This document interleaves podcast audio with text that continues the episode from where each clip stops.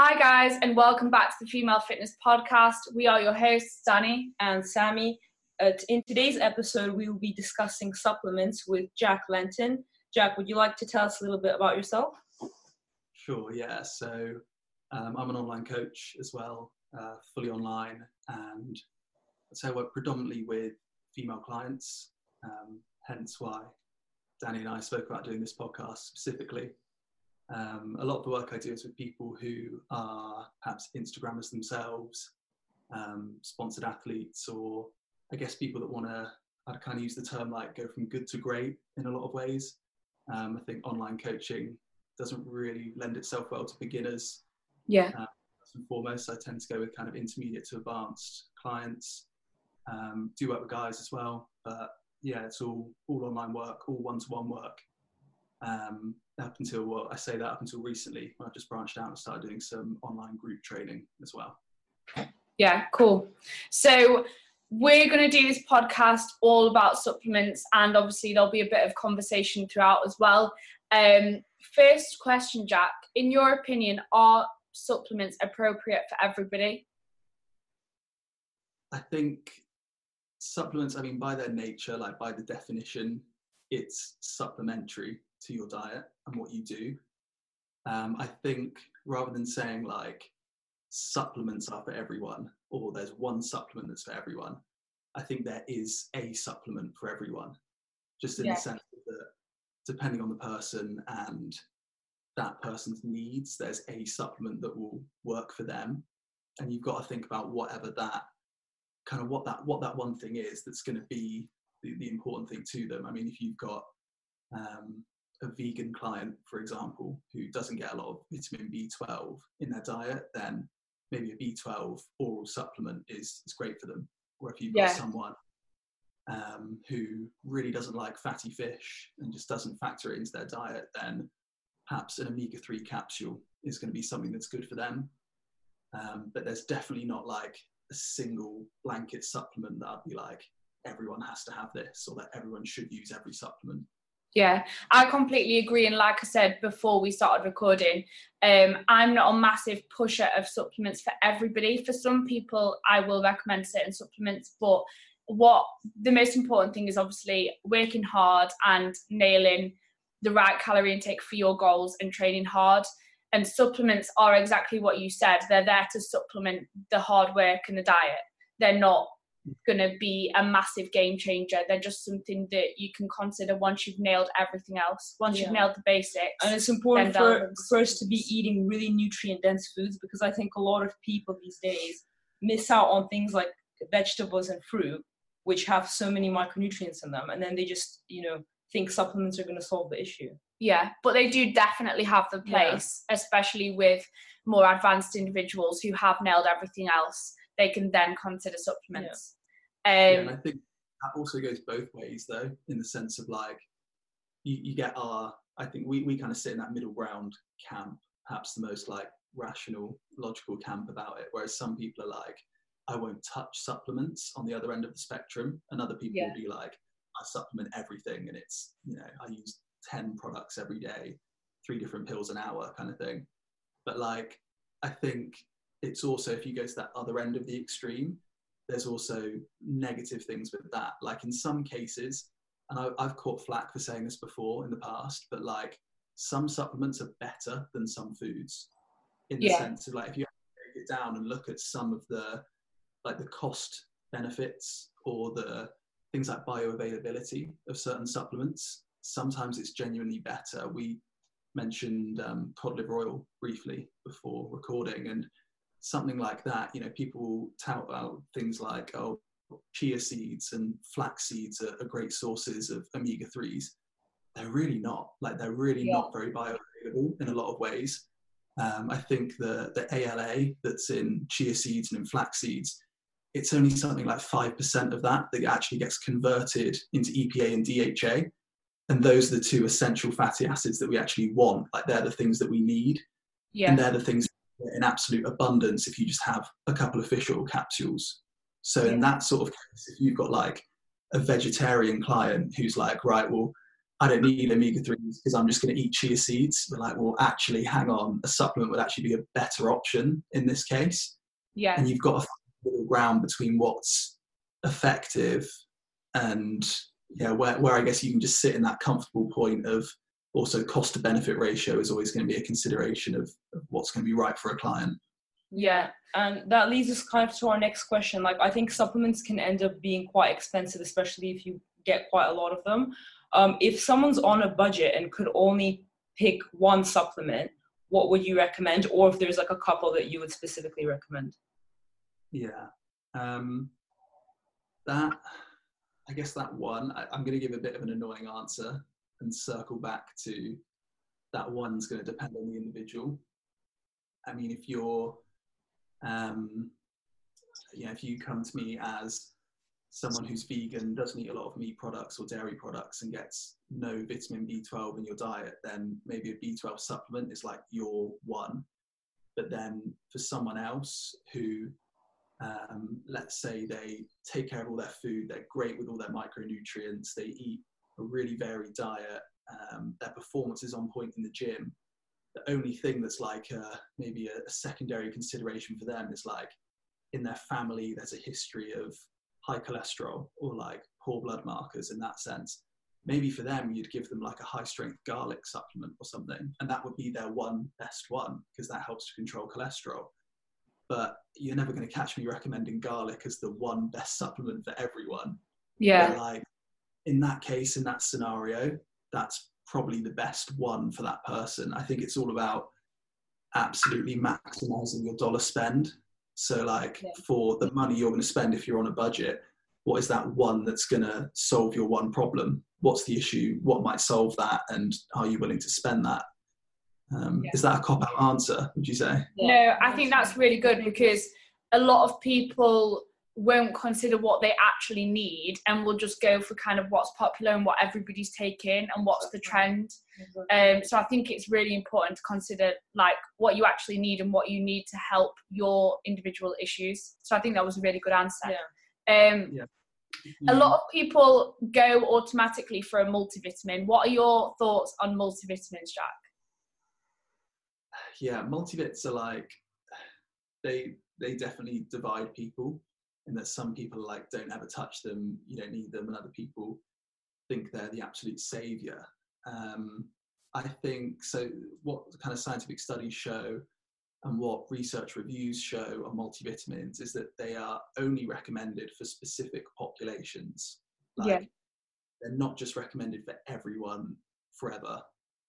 Um, one of the key populations is actually people that follow a restricted diet. And Yeah, I think initially people who are like you and I, like into fitness, track macros, we we think we're pretty healthy and stuff.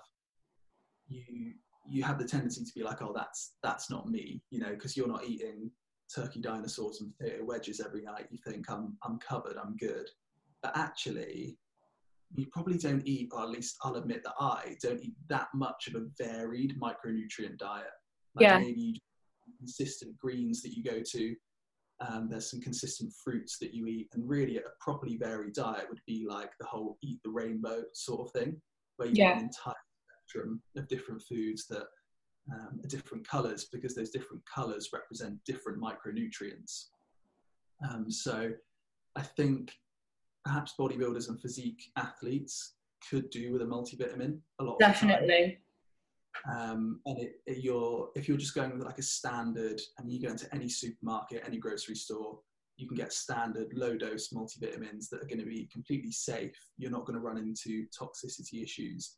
You never heard of anyone overdosing on vitamin a from a tesco multivitamin. Like you're going to be fine with that. Mm. um, and it can probably serve to be a nice little support level for a good amount of people. Yeah, not putting too much trust in that. It doesn't mean that you can then get all your carbs from sweets because you've got a multivitamin. yeah. that's true. And like you said, I think especially for people who might be physique competitors, people that are into bodybuilding, they tend to eat very similar things day in, day out. So for them, I think it is a really valuable thing to potentially Yeah. invest in. And like you said, it's not going to cause any harm getting like a mm. store multivitamin. So I guess also, especially if you are in a calorie deficit, Yes. um, like you start missing out on a lot of things. So it's Yeah. good. To, it's good to have that in there. Um, also, do you think that there's a uh, difference between supplements recommended for males and for females? Um, I don't have blanket recommendations for it. Right. Uh, I think it would it would again come back to that individualization. There's, you know, it's not like I give all my guys mass gainer, all my girls evening primrose oil or something. It's it's not like really black and white. Um, but there's there's trends and there's commonalities. I'd say a lot of women, for example, um, or more women proportionally than males would tend to be deficient in iron just Yeah. because of blood loss throughout the month and and the kind of especially female athletes. Um, so that's something that you may want your female athletes to get blood work if they're often feeling tired or like symptoms of low iron to test that out and then possibly you'd supplement more of your females with iron than you would males. Um, I would I would say there's probably probably two common themes or like observations from female clients from coaching a lot of females is that one a lot of them struggle in their off season to hit the carb requirements yeah so I'll, I'll quite often get females onto a carb powder, something like um, highly branched cyclic dextrin, um, use intra or pre-workout carbs, post-workout carbs, something that's just going to make it a lot easier for the food to go down. Because Yeah. I think I did an Instagram post the other day about how I've got multiple clients on over 500 grams of carbs that are relatively small females because their metabolisms just require that sort of amount to be um, notching their weight up slowly. And Yeah. So for someone like that, if they've not got much of an appetite, 500 grams of carbs is is a lot to get in. Um, and I don't really find that from guys. Generally, I've, I've had guys on like 750 carbs, and at, at that point, we will use a, a powder as well, just for bloating and stuff. But generally, you could give them any food amount, and they're pretty happy to go and smash that back. Yeah. Um, Do you find an intra workout um, helps with performance as well? Because it's something both me and Sammy have used in the past, and recently, especially as my calories have increased, I do sometimes utilize an intra, workout, and I do. I, I don't know whether it's psychological or not, like, but I personally find it does help with my training performance towards the end of a session. Do you find that with your clients as well? yeah, I think it definitely helps. It's some some are like night and day different. Like I love this, I feel great with it. Um, others are a bit more like I'm not really sure if it works or not, but look, it helps me get another 40, 50, 60 grams of carbs in the day. You know, it's cool. I'll keep doing it. Um, some people I just find are a bit more carb responsive in terms of Yeah. energy. Some people carbs and they're absolutely buzzing. Other people want to kind of curl up and have a nap and that can generally not so much with those types of carbs or if it's pre-workout but it's a consideration. You've got to try it with the person see if their um, digestive system can handle it. Some people don't like having carb and train with them. Um, but in terms of there's a lot of actual research. Work carbs around a training session. Generally it tends to be like um, with people who are doing endurance work or Yeah. you know, like time to exhaustion cycling stuff. That's more where it's studied. The area around like weight training with it is a bit more grey. We probably Yeah. don't burn glycogen as a lot of. And I think I can absolutely stuff my face because I'm really depleted, but I don't really think we we lose that much glycogen. Yeah. Generally, you just get more like sustained energy you know, we caffeine buzz, but towards the end of the session, like you said, Danni, you end up getting just you just feel like you can go for a little bit longer and maybe like the quality of your work a bit better towards the end of the session. as my session duration is quite long, it does. I do find it definitely helps having interest. Um, and I think Sammy, you agree. Yeah, well. definitely. I used it primarily in my prep, um, Mhm. and that definitely helped me. But I think it was more so because I was on limited carbs, so I was quite Yeah. sensitive to when I did have carbs. I think when you're in the height of off season, like you said, it's probably better to use to just get the carbs in. I don't think you'll necessarily feel like massive benefits or difference just because you are most of the time your carbs are quite high anyway. You're not going to be depleted exactly. when you're on like 500 grams yeah. of carbs a day. But like if you are on lower carbs and you're struggling, maybe it's a place to consider. But then you need to realize that drinking your calories will just also make you hungrier. So you know, need to consider that. Pros and cons. I think if there's like um and I mean, there's always going to be extremes on either end of this when people talk about it when some people say, oh, like you don't need it at all, there's no chance you're kind of the muscle glycogen is going to be the rate limiter. I don't think muscle glycogen is always necessarily the problem. You know, sometimes yeah. when you just get to a session and actually it's just your blood glucose has dropped a bit. Yeah, exactly. You are not really focused. You're like the quality of your contractions and stuff just aren't really there. And instead, if you've had some intra workout carbs, sometimes you find you can just sustain yourself for a bit longer without getting that drop and just feeling a bit like, even if it's just mental and it's just a, a little bit of a placebo, you can just feel a bit better and like you're doing more quality work, I think, towards the end of a session. Yeah, definitely. I completely agree. I don't think it it has to be viewed as something which is there to replenish glycogen. I think it's like you said, it's sometimes just a bit of a boost mid session. Um, mm.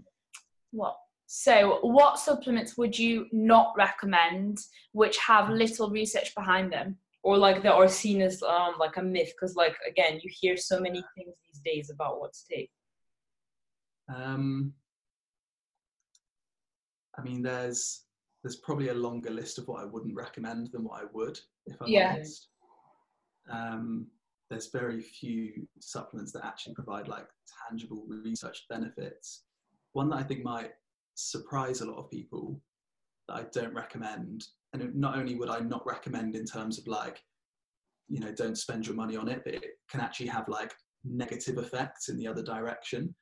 Um, is really high dose antioxidant supplements. Yeah. So people that do high dose vitamin C, um, vitamin E, selenium, glutathione, similar other ones to that, um, and think this works in the same way as um, not supplements, but things that are like recovery techniques like cryotherapy, ice baths, um, immediately post workout. All of this stuff, um, by its nature, it's antioxidants, right? You get oxidative damage, and this helps to repair that damage. And I think a lot of people think, oh, well, if if some of that is good, then loads of it must be great. Is the, the common school of thought with that. Yeah. But actually, we we have all sorts of complex signaling in the muscles in order to actually signal to to grow muscle right to adapt it's the classic adaptive model where you have like a stimulus and then there's some sort of signaling and your body has to respond to that because something has occurred that you need to get better for in order to be able to handle that stressor and with muscle gain, it's a similar thing. You need like a certain level of oxidative stress for the signaling in your muscles to go, we better do something about this. You know, we need to build, we need to repair, and we need to grow better to be able to handle that load. And if you are really high dosing antioxidant supplements, you blunt that signaling in the middle. And if you're blunting that signaling, they've shown less muscle protein synthesis, less muscle gain, less adaptation because you're artificially cutting in the way of what your body would normally respond and adapt to. And yeah. this is different from performance. You know, if you've got a UFC fighter who you want to be as fresh as he possibly can for his third session that day, then things like ice baths are really good at bringing down inflammation. But if you're training once a day as a bodybuilder and you want to maximize muscle tissue growth, then you shouldn't be artificially messing with that process. You shouldn't be doing um, anything like a high dose vitamin C, and especially post workout. Yeah. Let you just do this thing. Definitely. And one thing I did want to ask about was what about BCAs? Because obviously they were a massive trend at one point in the fitness industry, and it seemed like absolutely everyone was drinking BCAs. Um, so, what's your opinion on them? And a little bit about EAAs as well. Would you recommend those as an alternative? If not, yeah, I think um, so. BCAAs I don't recommend generally. They definitely wouldn't ever be part of like a supplement stack that I'd put together for a client, unless there's a very very unique nuanced situation to where it would be beneficial. BCAAs, I mean, by their definition, they're just amino acids. Yeah. And amino are building blocks of protein. So some amino acids will make up proteins. If you have a good quality protein, it will be the complete spectrum of amino acids that, that build that protein. Um, and BCAAs are just isolated versions of that. Um, so I think a lot of the marketing around it is very sneaky. It's you know they say things like it it promotes muscle protein synthesis or it helps you to build muscle and all these things, but they're basically just giving you all of the positives to having protein. Yeah. Actually, having a high dose, good quality protein supplement and calling it a day there, or because key amino acid is leucine in BCAAs, and you're going to get leucine in absolute abundance just from chicken, egg whites, whey protein, steak, anything like that. Yeah. Um, so in that, they're, they're, I mean, they're they're kind of rendered useless at best by a good quality protein, and then at worst is the recommendations when people say sip them throughout the day, like Yeah. instead of having or um, you know, just always have them in like a, a big gallon jug of water and be sipping them forever. That's actually like the vitamin C stuff. That's actually poor advice on the, the kind of negligent side, because when we when we look at things like muscle protein synthesis, that has to naturally move in waves throughout the day. Yeah.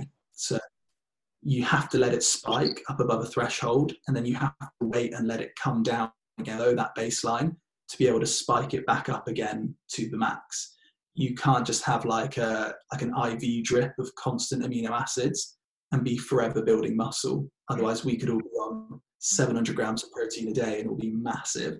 That'd be the Yeah. dream, right?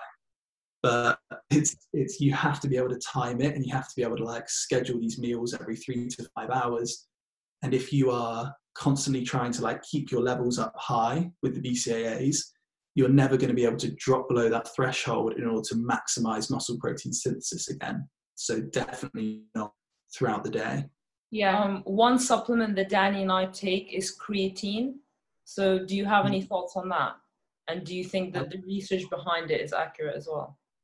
Yeah, 100%. It's it's the most researched sports supplement out there, um, and I like it a lot for most clients. I, I mean, only if a client has pre-existing kidney or liver issues that might complicate something. If there's any sort of health question there, it's worth leaving out to peace of mind, if anything. Um, avoid a lawsuit. when it comes to like as a as a performance enhancer, it's absolutely proven. Um, it works and it's great. I think it's And it's cheap as well. So, it's not like a supplement that not everyone can take. yeah so cheap and so easy like it's i think a lot of people there's probably things people don't consider about it. Number one it's natural in our body. Everyone has creatine. No Yeah. matter you know, or not it is the thing that replenishes energy in our body. Number two is that it's not just a muscle thing. Like it works all over. Your brain is is very much respondent to creatine kinase levels phosphocreatine levels things that are gonna help you with like cognition. And there's actually so yes, as a muscle building supplement would be my my quick answer, um, and as a performance supplement, but also yes for like some real left field stuff that people don't really think about or don't see in the research. It's used in older adults for improving memory, so it's got good good evidence for memory. Um, it's used even with like early stage Alzheimer's Yeah. because it helps cognitive processing and other neurodegenerative diseases. So um, I think it's even in phase three trials, which is like the last stage before it gets FDA approved and gets used widely for Huntington's disease. So it's like it's really a legit health supplement in a lot Yeah. of ways as well. Um, and it's not anything to be scared of. It's not a steroid. It's not gonna mess you up in any sort of way. Like it's. I think a lot of women, um, like some of my clients, they said they're scared to take it because it makes your scale weight go up slightly because it holds a bit of water. Right, okay. But again, that's just helping your it's helping your muscles. I think contract more water. And it Yeah. improve, the thing is, it improves your body composition. Yeah. Your scale weight is not a direct Yeah, indicator of what your body comp- what's happening body composition wise. So even though you might experience a slight scale weight increase after taking creatine, it's it's not negatively affecting your body composition just because your scale weight's gone up a little bit. It's not No, that's, that's a really good point from both of you. And it's actually, um, that's a question I often get like, oh, what about the water retention? You actually want the water retention from creatine. That's one of the one of the ways that it works. Um, but there, there's two types of water. There's intracellular water and extracellular water. If you've got extracellular water, that's where it's going to be like between your skin and the muscle, and yeah, you'll look a bit puffy. If it's intracellular, it's actually in the muscle cells and that's where you want it. That's where you want fluid volume. That's where it's going to help you get a pump. It's where it's going to help the muscle contract. If you've got a fully hydrated muscle, muscle protein synthesis is higher. There are all sorts of Yeah. benefits to that. And it's not going to make you look any worse. If anything, it will make you look fuller and better. Yeah. Um, Exactly. And more puffed up from that intracellular Mm-hmm. um, level. So also, there's another good point when supplements claim like, oh, this is you know this type of special creatine is great because it doesn't help you retain any water. Run in the other direction. Like you, you Yeah. want it to retain water. That, that's a good thing. Yeah, I Um, was saying to Sammy the other day, all you want as well is creatine monohydrate. You don't want anything else. Yeah, Creapure. Yeah, yeah. Creapure's the German engineered best stuff. You know it's going to be good.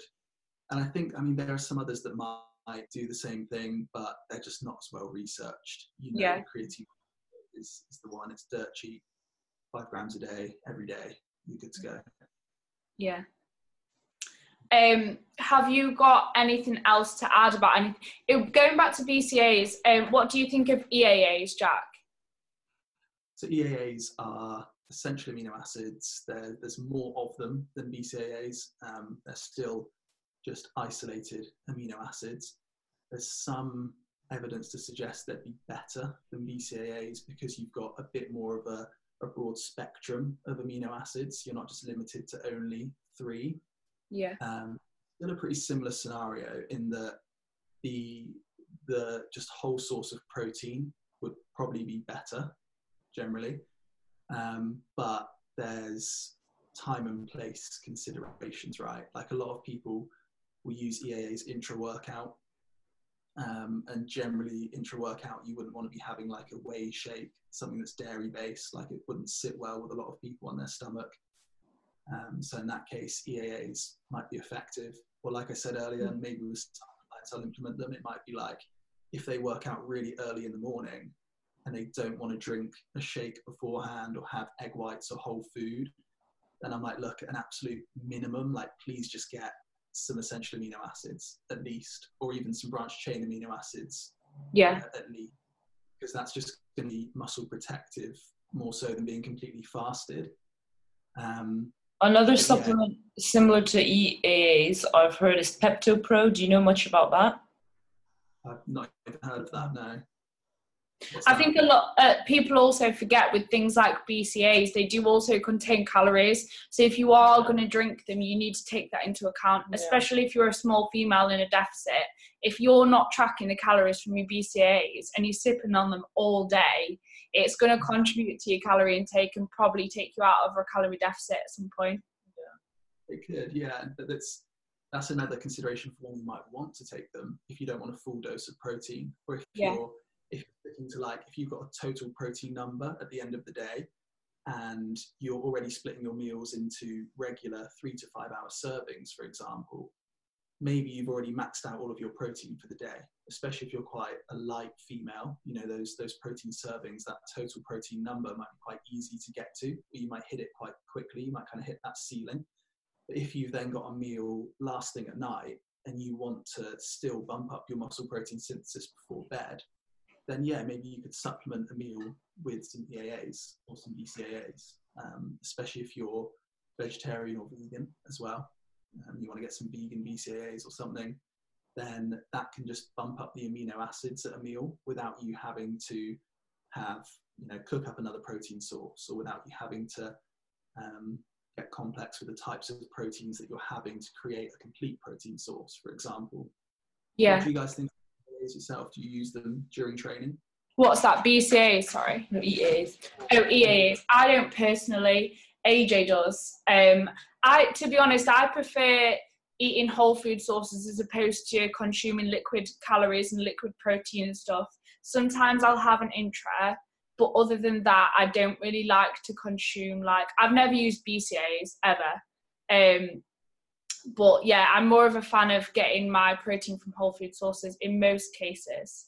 Um, unless you know I do have an intra and I add some EAAs into that. Yeah.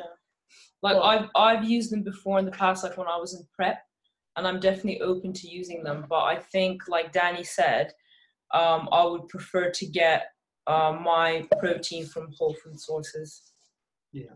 And like at the end of the day, it, it is a supplement. It's supplementing your diet. So I think if you can get whole food sources in, then there's no point really. Yeah, and you, you there's no immediate need to Yeah. when people feel like you really need it during a session. I mean, if you're sticking to those general protein recommendations of eating every three to five hours with a good mm. quality protein source, And the thing is, they can get expensive as well. So you could be using that money towards like supplements that actually could benefit you. yeah, Yeah. yeah, that's a good point. I think they're just they're really heavily marketed Yeah. and really, Yeah. especially as a female supplement, you get all these kind of women's based companies with crazy pink labeling and how BCAAs are going to be like the female friendly muscle builder for them. Yeah. You know? they're a big money maker and i think especially amongst females there's a lot of people who are very misled by marketing and just want they just want to get where they want to be really quickly and they almost try and buy into anything that they think could potentially get them there um, Yeah. and it is sold as a bit of a quick fix a lot of like like there's diet shakes for example diet whey when you could just have whey protein Yeah. Yeah, yeah, and some of it is like the stuff they kind of regurgitate is is valid, but it's like I said earlier with the supplement companies, it's clever marketing. You know, like Yeah. If a female comes to me and fills out a coaching application, and they'll say one of the questions is, "What supplements do you currently use?" And often, if it's something like BCAAs, I might follow up on that and say, you know, why why do you use that? And they're like, oh, well, it says it helps me build muscle. And you're like, yeah, well, I guess it kind of does, but look, here's a way we could do that without you having to spend the money on BCAAs. Yeah. Probably in a better way as well, with you getting to actually eat a protein source.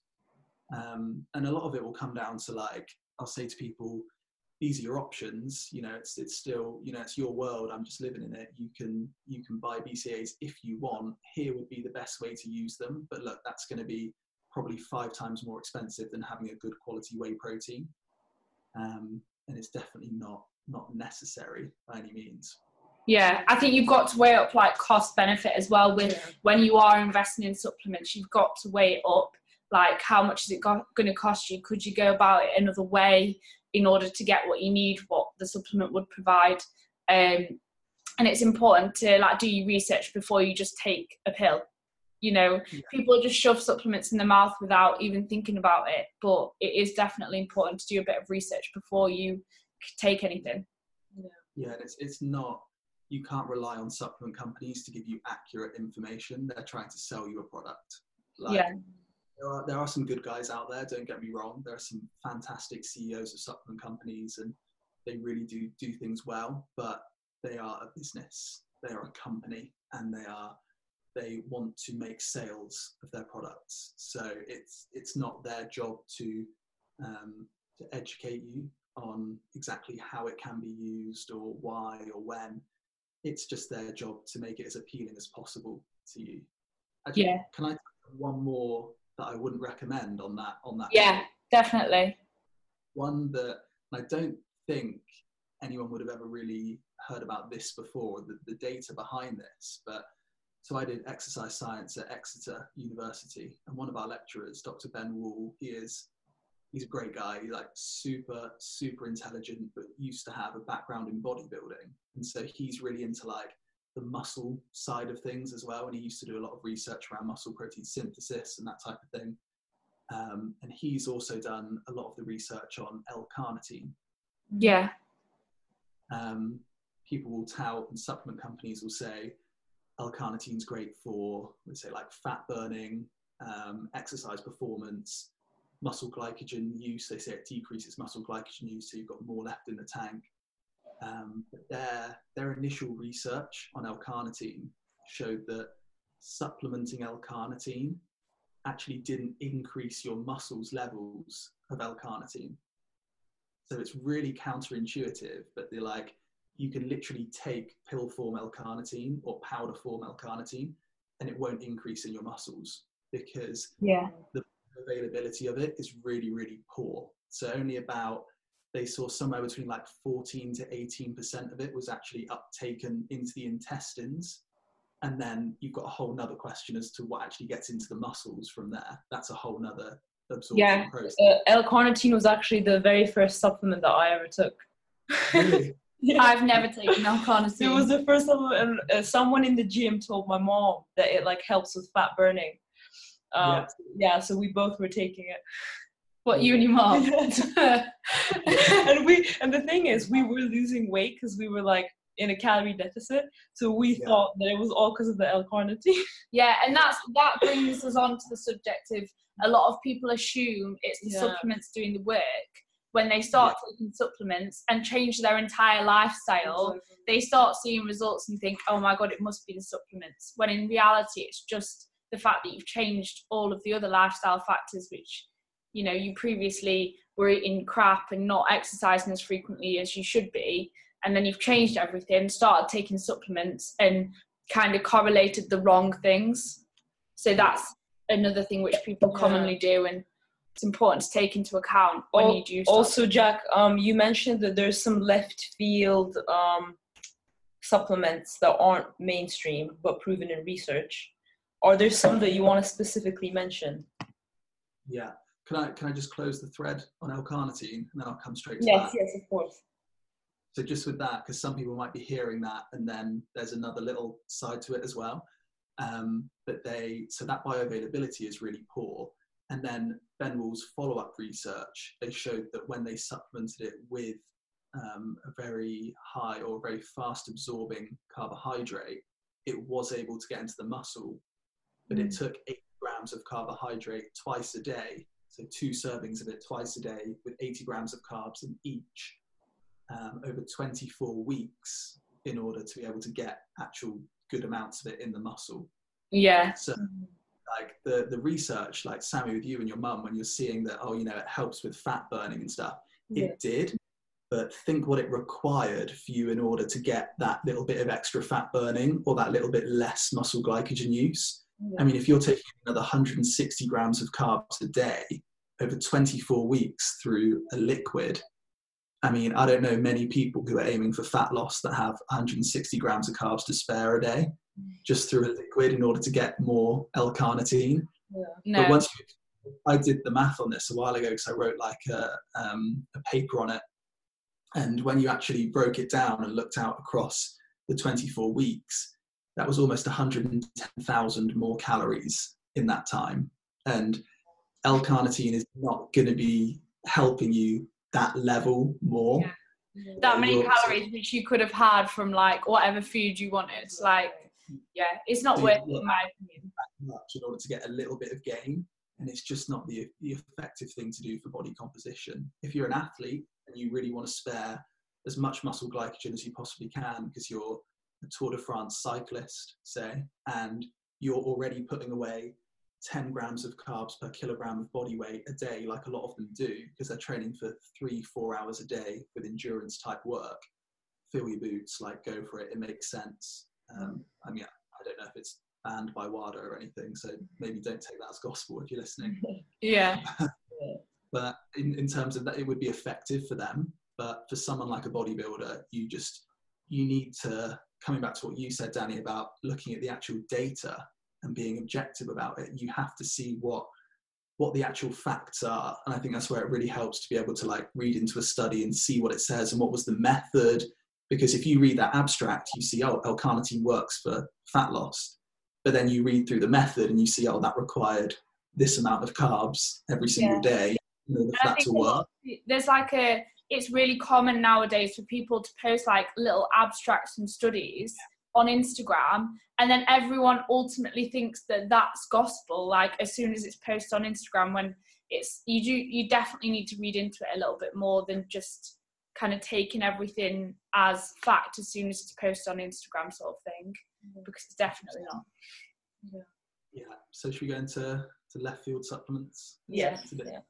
different. Yeah. Um, the I, th- I, think the creatine stuff is is pretty left field in talking about all of the other the other effects that it has um, and the other positive things it can do. One thing we didn't touch on with creatine um, is that it can also help glucose uptake. So um, if you're someone that trains perhaps twice a day, or if you've got some some sort of scheduling issue that means some days you have to train quite back to back. You know, like if you have like a late session at 10 p.m., then you're back in first thing in the morning just because of your day setup or whatever. Those sorts of times are where it is important to replenish carbs and replenish glycogen as much as you can. Um, and basically, studies have shown this is especially important for our sorts of clients and our sorts of audience that if you're on relatively low carbs, so if your your carbs kind of post workout in that meal less than 1.2 grams per kilo. So if you've got a 60 kilo female, that's what 72 grams of carbs in that meal. That that'd be a, good amount of carbs for for someone who's perhaps cutting or something. When yeah. they also supplemented um, creatine alongside that post workout meal, it increased the amount of carbs that actually went into the muscle cell. So yeah. not that you're having more carbs, but just more of those carbs are actually getting shuttled into the cell um, when you have creatine post workout. So that's one one little timing effect of creatine actually can have a benefit.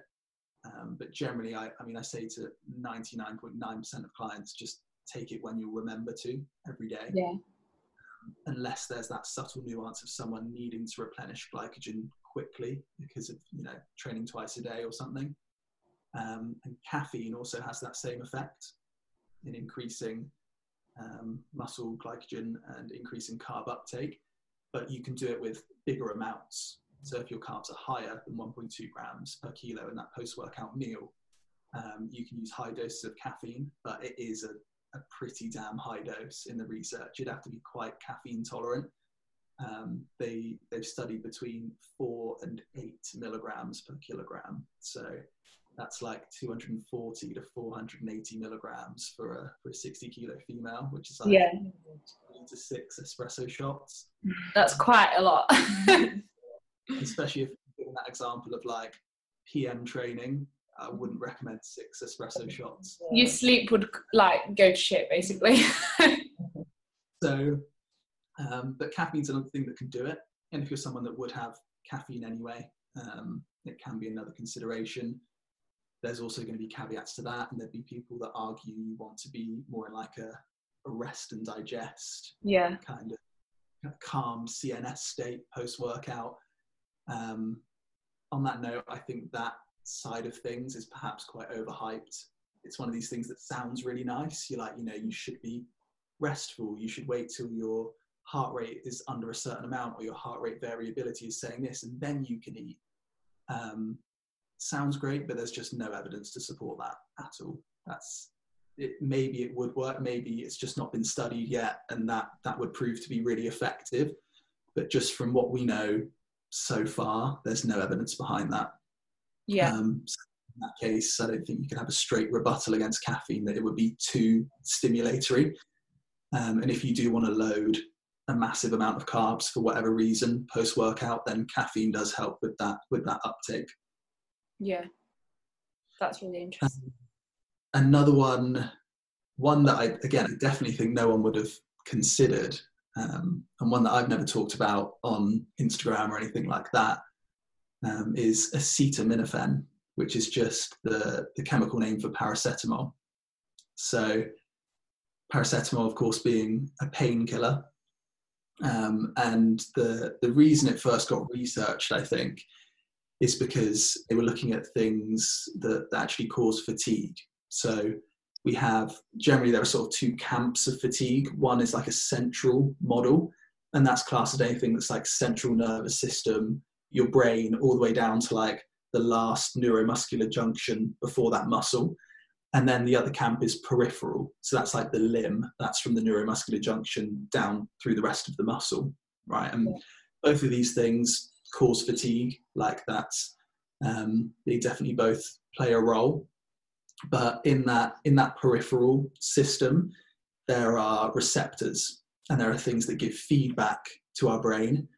Um, and during like high output work, or um, if you're getting things like a lot of lactate in a muscle, a lot of hydrogen ions built up, there's signals sent back to the brain that basically say, calm it, like stop producing so much force because it's getting bad down here.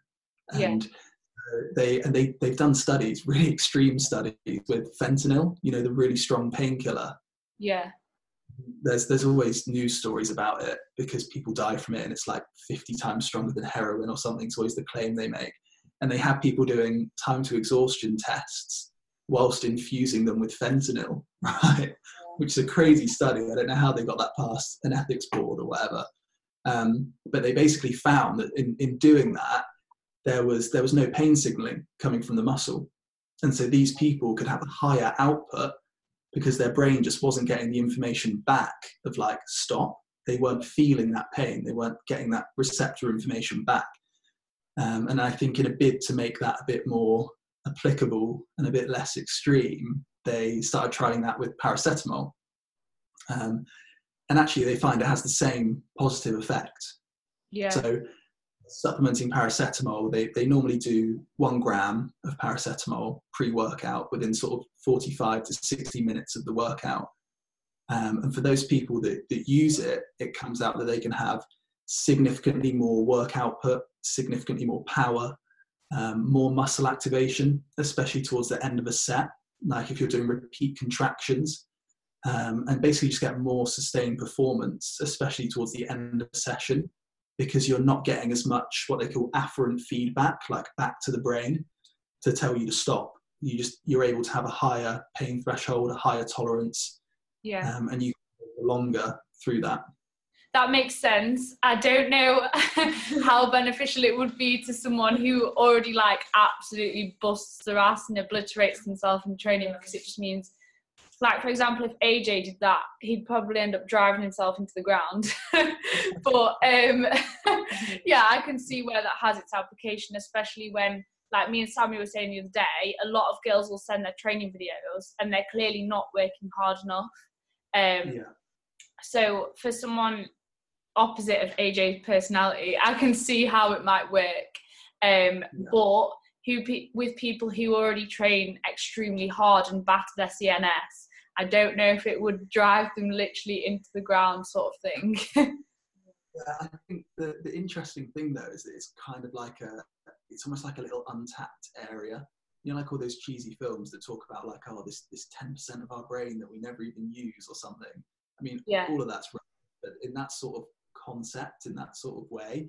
It's like for someone like AJ, say, I mean, even if he smashes himself on these sets, it could be that he just doesn't even get like you reach a point where your body just won't even push to that more if he's willing to go there, like mentally, because they even show it with things like EMG research. So that's like the electrical impulses in that muscle.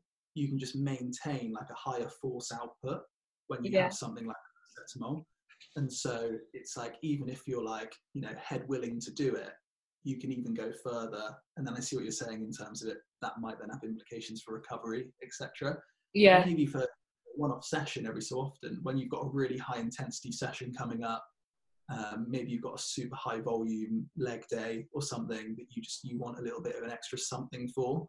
I think it can and i've used it for that in the past like for really big leg sessions or when i've got to a real um, intense part of my training, maybe you're on like a high intensity block, it can be a good thing. Um, I mean, I'd always recommend using it sparingly.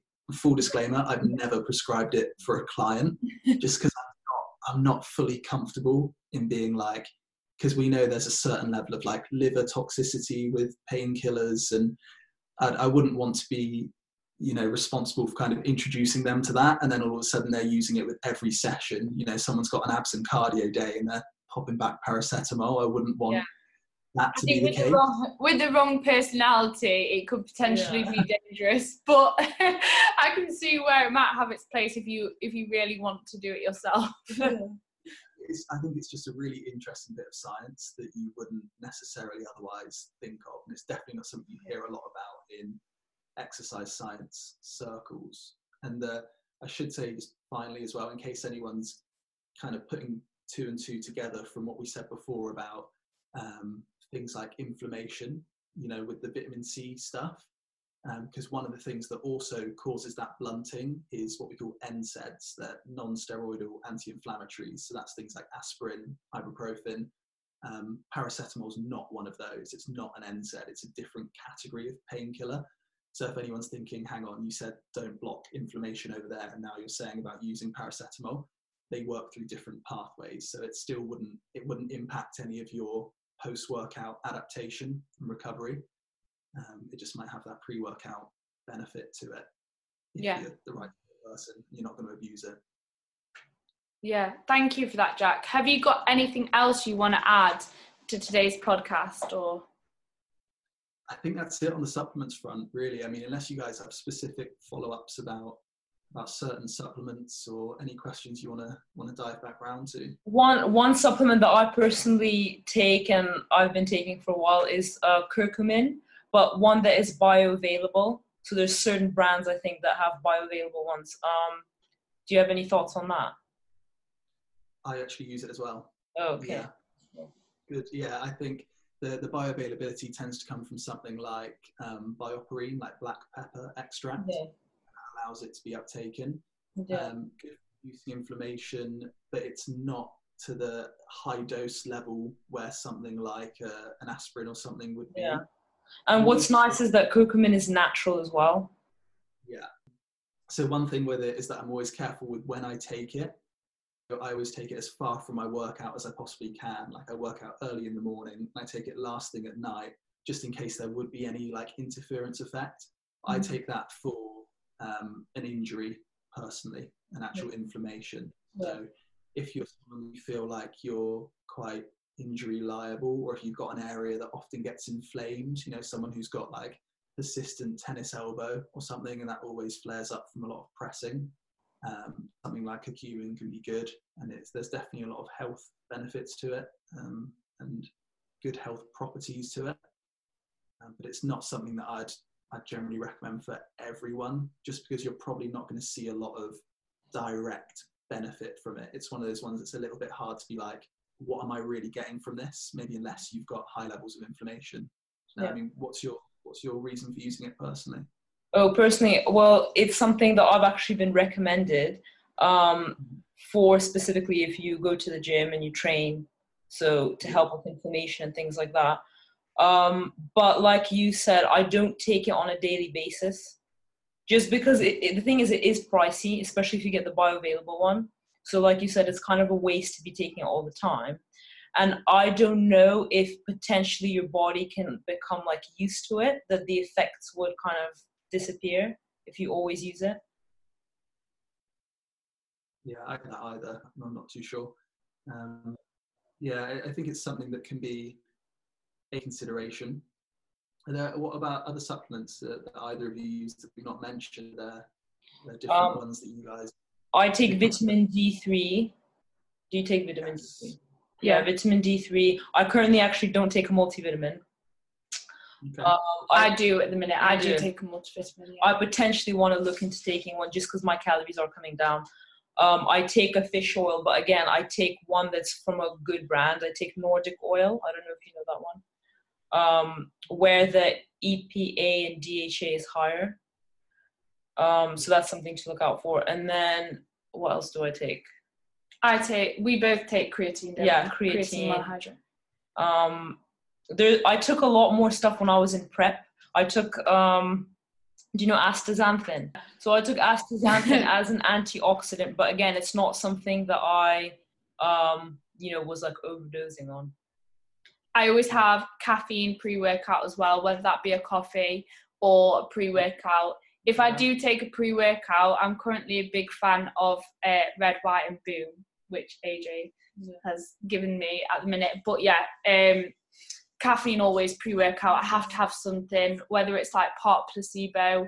But I know there's benefits, there's research benefits to caffeine pre workout anyway. So Um, I always and then pre-bed I take well I just take it pre-bed, but um zinc, magnesium, calcium. I'm thinking to invest into L-theanine. Do you know much about that? Yeah, so L-theanine is is nice to balance out caffeine for a lot of people, especially if they get quite anxiety um, driven by caffeine or they feel quite jittery from it. Um, you just tend to get like more of a sustained release of energy rather than being quite up and down. Um, but it would be some people then actually thrive on that feeling from caffeine. It Yeah. depends what caffeine gives you, and if you're like a fast metabolizer or a slow metabolizer, you know, does it blitz through your bloodstream and then drop back down again, or are you someone that just feels good after having a coffee? Um, but yeah, pre-bed it can have a similar anti-anxiety sort of effect. yeah. But apart from that, I don't really take anything. I keep it quite basic Yeah. with supplements, to be honest. Um, I have used a GDA in the past, but other than that, I keep it to those basics. Um, and yeah, like I said, sometimes I'll use a pre workout if I'm feeling like it. And I also like pre workout just for the taste, because it tastes nice. but yeah, I think that's about it though from Yeah. all. So Jack, uh, last question: What supplements do you personally take? Yeah, so I use a lot of whey protein isolate. For me, it's just time play of like it's so quick and convenient as a protein source um, that I do use a lot of protein throughout my day. Normally, at Yeah. least three servings in the day. I think me and Sammy both use whey as well. I completely like this is how frequently I use whey isolate. I completely disregarded it as a supplement because it's just Yeah, almost a food source to me. It's just another protein source. There's Yeah. nothing. People ask me things like, oh, "What's the max amount of shakes I can have in a day?" And I'm like, "What's the max amount of chicken breast you can eat in a day?" Like it's there's not really a there's not really a limit like that. Um, so protein isolate, creatine, definitely one. Um, and then beyond that, all of the supplements I use tend to be for health or for like addressing a specific problem, like I said about. So, um, like the example I gave right back near the beginning, I have a family history of poor cholesterol levels, even when people are at like normative weights. We don't have like obesity in my family or anything like that. Um, but even people at normative weights tend to have um, elevated bad cholesterol and low good cholesterol. So I use a high dose garlic supplement um, because that helps balance those levels. I use um, an omega 3 fish oil because um, I don't eat a lot of fatty fish. It's just not really something that's, that's in my diet frequently. So I supplement with that. Um, vitamin D, since we live in sunny England and uh, there's not too much sun exposure. Something with that as well. A lot of people think, oh, I live in a sunny country, I don't need it. But you actually only synthesize vitamin D3 from like bare skin, sun exposure, and a good amount of hours per day. So even if you're watching this from Florida and laughing at me right now, unless you're like out sunning yourself with a lot of skin exposure every day, you could probably do with one as well. Um, I use I use a probiotic for digestion and gut health. I mean that's another entire podcast in itself, right? But um, I have IBS and a whole host of things that are, that are wrong with my digestive system. So something like a probiotic does really help me. Um, what else do I use? I do take a multivitamin because again, my my diet's pretty restricted. I, I tend to eat for convenience and speed a lot of the time. Uh, you know, I'll fully admit that I don't spend a lot of time food prepping or anything. Um, generally, for me, the more simple, the better. So I do take a multivitamin to cover that. Um, curcumin, just through like a turmeric capsule to help with inflammation. Um, and that's because I've got a bit of a persistent injury in my shoulder that keeps keeps cropping back up. So I t- I find that that tends to keep it relatively in control. Um, and I think that's everything.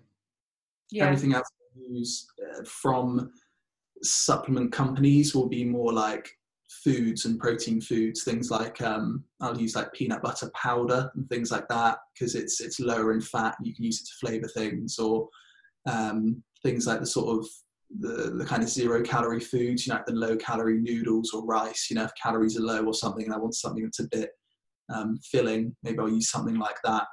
But generally, in terms of supplements, they're more health based for me and kind of helping with one specific thing rather than just being like a, this is going to help me get massive so i'm going to take all of these.